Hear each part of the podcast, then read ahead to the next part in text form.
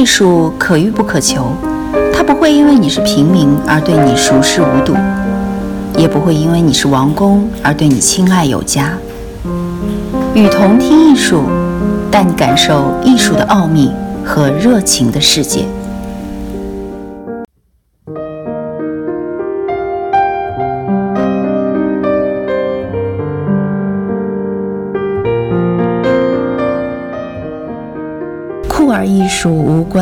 弯与直。理论家道格拉斯·克林普关于酷儿艺术的叙述：从六十年代末兴起的同性恋解放运动，到九十年代酷儿理论的成型，再到今天酷儿艺术呈现一个多元化的态势。艺术理论家道格拉斯·克林普参与了纽约酷儿艺术的兴起与发展。他也见证了社会和艺术界对于酷儿主题以及酷儿艺术家愈发开放的态度的转变。呃，他提出的非正常化思路，也许是我们当今对有关酷儿艺术的思辨给我们能够带来的启示。道格拉斯·克林普，他是美国的一个艺术理论家，他现在执教于罗切斯特大学艺术史以及视觉文化研究专业。他的研究啊，被视为美国酷儿理论当中最重要的组成部分。他的著作有，呃，我们这种电影，安迪沃霍尔的影片，呃，在二零一四年的这部影片，以及《忧郁与道德主义》。关于艾滋与库尔政治的随笔，啊，这是他2004年的一本著作。呃，下面我们就来呃看一看道格拉斯·克林普关于库尔艺术的一些解释。呃，他说啊，就是他从呃1968年开始在古根海姆。工作，一九七零年开始撰写艺术评论，在他的观察当中，的确看出人们对性身份以及其他受压迫少数族群身份的兴趣日益浓厚。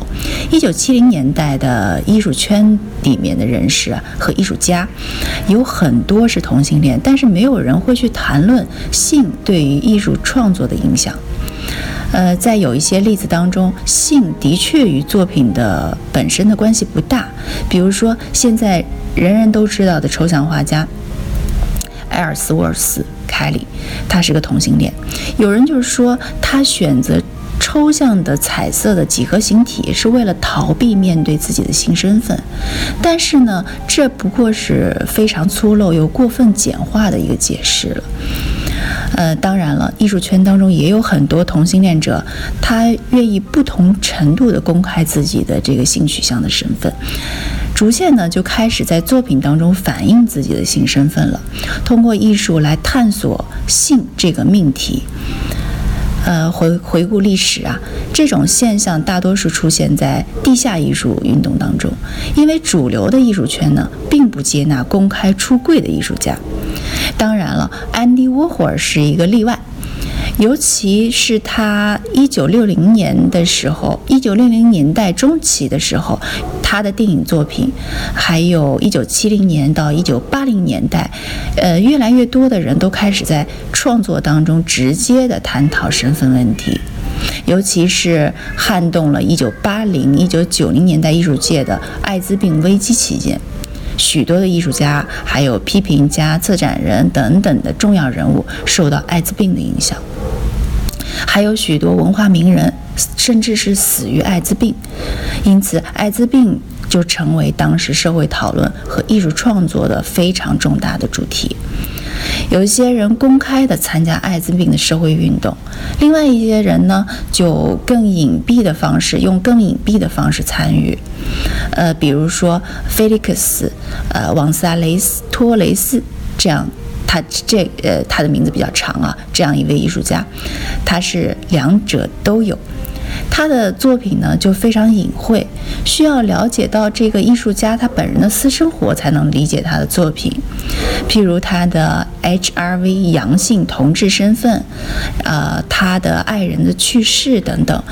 另外一些就十分明确直接，呃，尤其是在他在那个艺术组合集合材料组时期创作的作品呢，他的表现就非常的直接。一九九三年，惠特尼双年展被称为是身份政治的双年展。呃，这是一次通过艺术家探讨人的性别、性取向、呃种族身份等等的一个严肃的尝试。呃，策展人呢有有意无意的，他会策划一些专门探讨身份问题的展览。展示探讨呃非裔身份的非裔美国艺术家，讨论亚裔身份的亚裔美美美籍艺术家，还有酷儿艺术家、女性艺术家、女同性恋艺术家等等这些比较敏感的话题。展览呢遭到了这个艺当时的艺评界的强烈的抨击，因为历史上啊从来没有过主题如此鲜明、政治倾向如此强烈的双年展。所以，这个一九九三年的惠特尼双年展呢，它开始接纳身份艺术，它是一个重要的分水岭。呃，当时呢，不少批评家认为，艺术家性身份阐释艺术作品呢是理所当然的。他们认为，研究艺术家的生平就是理解作品的关键。比如说，比如说讨论这个呃艺术家毕加索。就不可能不提到他的诸多的妻子，还有他的情人。他们呢，首先都是毕加索绘画的对象，因此理理所应当的在分析作品的时候考虑到他的异性恋的身份。但是，把毕加索的艺术成就完全归结于他的个人经历，也是一种错误。这样呢，会消减作品蕴含的丰富的意义。对于同性恋和酷儿艺术家来说呢，也是一样的。只不过毕加索从来都不需要掩饰自己的性性取向，不需要对外隐瞒自己的女性伴侣，但是同性的同性恋的艺术家就不是这样子了。同性恋在历史上很多时期是被判违法的，至今仍然有很多人。都容不下同性恋。当然了，不同国家对待同性恋的态度也是截然不同的。一些欧洲的开明国家，还有美国的少数几个州已经立法保护同性恋婚姻，但是另外一些州依然强烈的反对同性恋婚姻。在西方的艺术界里头，可以说同性恋身份已经成为被接受的常态了。但是呢，嗯。呃，并且呢，就是呃，经常被认为是同性恋身份，经常被认为是艺术家创作的出发点。呃，艺术圈里头有很大一部分，特别是关注酷儿身份和酷儿艺术。比如，二零一四年惠特尼双年展有三个策展人，每一个策展人呢负责一个相对独立的楼层，其中两层都展出了非常鲜明的酷儿作品。但是展览当中也包括许多与酷儿题材无关的酷儿艺术家，他们像所有人一样，都可能对性别政治之外的政治，比如说环境问题感兴趣。呃，并不是我们并不认为呢，艺术创作和艺术家的性取向或者是任何个人身份间有必然的联系。无论是作品，呃，无论作品是否体现性，重要的是在于作品如何处理性。事实并不重要，重要的是事实如何在作品中得以展现。这对批评家来说是非常重要的。在阐释艺术作品的过程当中呢，有有时候了解艺术家个人生活意义非常重大，有时候这是无关紧要的。道格拉斯·克林普他还说，他并不是历史艺术的专家，但是他知道艺术家。格拉瓦乔在他的生活的那个时代，也是个争议非常大的人物，曾经多次被送上这个审判庭。他的许多做法呀，在今天看来是极富革新精神的，但是在当时因为过于极端而被认为是毒神。譬如他使用非常普通、穷苦、身体并不是理想化的人体作为宗教化的模特儿。但是毫无疑问的是，卡拉瓦乔的双性恋倾向在他生前便已经为人所知了。他早期的青年男子肖像，呃，例如彭果兰的男孩、酒神巴克斯等等，都是含有极强的性暗示。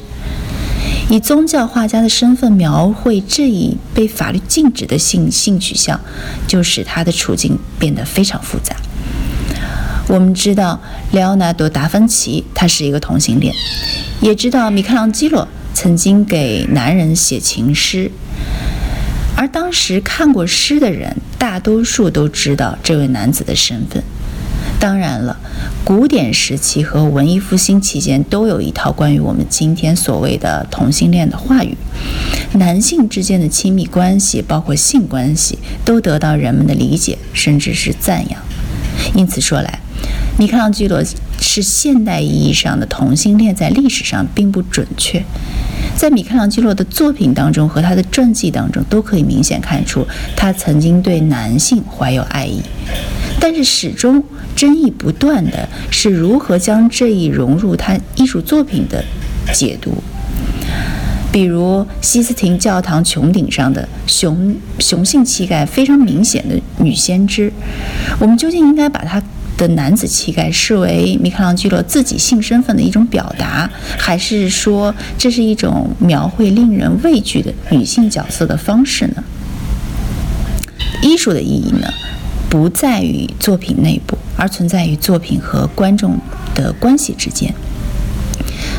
作品当中本身就包含着以我们为主体、作品为客体的主客关系。艺术当中没有事实可言，只有相对性。没有人能决定作品的最终真理，真相永远是相对的，经由阐释产生的。我们也必须参与其中。这并不意味着我们在面对作品的时候，可以摆脱史学家、批评家，甚至是艺术家本人的先入为主的影响。我们总是把自己的文化背景带入到作品当中。事实上，存在一种用库尔解释欣赏作品的传统，比如坎普美学，说米开朗基罗或者是。呃，卡诺瓦的裸体是酷儿，和用酷儿的方式说这家伙很性感，这两者的区别其实很大。异性恋艺术史学家就不会用这种方式解读艺术。在西方的艺术史当中，男性裸体和女性裸体都是经典艺术谱系中的关键的一环，而学画人体是迈入艺术之门的第一步。就在不久之前，女性艺术家甚至不能与裸体的男模特共处一室，女性艺术家就无法描绘人体，而且也不能创作处理重大事件题材的历史绘画，也就无从成为重要的艺术家。这是琳达·罗克林在她1970年的时候写的呃一篇文章《为什么没有伟大的女性艺术家》提到的一个著名的观点。裸体本应该是纯洁的，但是多么无性或者是与性无关的形体，都无法逃避观者眼中的猥琐。比如鲁本斯丰满的维纳斯，毫无疑问，鲁本斯是故意创作一种能激起其他男性同胞性欲望的图像。呃，在美国有一个问题，就是标签最明显的体现。莫过于黑人艺术家，人们非常习惯地认为作品的主题永远是黑人艺术家本人的黑人性。那么酷儿艺术家也同样面临这样的境遇。人们认为黑人艺术家就该创作黑人艺术，同性恋艺术家就该创作同性恋艺术。这样的预设也成为艺术家对抗和批判的对象。例如，格伦利根。和卡拉沃克这一代非裔美国艺术家的创作，便意在考察艺术界对黑人题材的需求和期望，以及艺术家的自我期望。同志艺术家的日子可能稍微好过一些，因为公众对他们作品与个人身份间的关系的期望没有如此普遍。比如，我们不会说艾尔斯沃斯凯利，或者是。艾格尼斯·马丁的作品的主题是同性恋，因为这样就是根本没抓住作品真正的价值。呃，这是每位艺术家都必须不断的交涉协调的问题。一些同性恋和酷儿艺术家，呃，我更愿意使用“酷儿”这个词，因为它包含着所有非常规性的性向者，包括变性者、双性恋者，对性的极端表达，他们都很感兴趣。但是这并不意味着性就是对他们影响最大的问题。性并非始终是我们思考和工作的重心和重点。嗯，很多人都是会对其他问题产生兴趣，呃，对他个人产生了非常重大的影响。当然，在作为艾滋病活动家写作的时候，嗯，性就是就是主要的一个重点。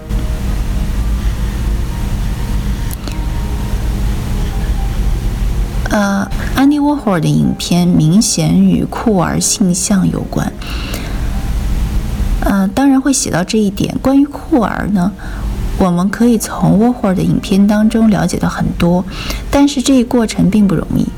他的影片不是纪录片，我们必须试图解读这些电影和他们的形式。沃霍尔并非单纯向人展示酷儿世界的一角，其中还有对电影技术出乎意料、令人惊叹的使用。我认为他影片的形式和片中人物一样酷儿。对电影创作的形式革新和被拍摄世界间的关系，使安迪沃霍尔的电影成为真正的酷儿。再回到协调的问题，我想这个世界上每个人都不得不在生活中进行交涉和协调，无论是艺术家、批评家、编辑还是观众，我们不会忘记自己的身份，但是我们可以同时拥有多重身份和多种兴趣。关于“酷儿”一词，曾经被用来攻击贬损 LGBT 群体，现在却成为这一群体独特的文化身份、视角和文化创作的名词。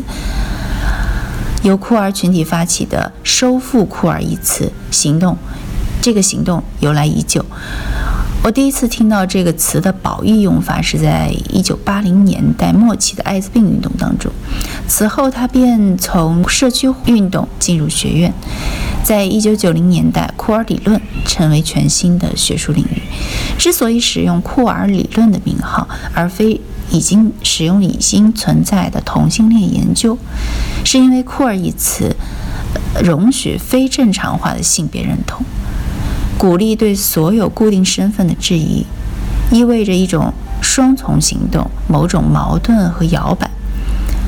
收复库尔意味着打破将人分为同性恋和异性恋这样刻板、过分科学化的分类。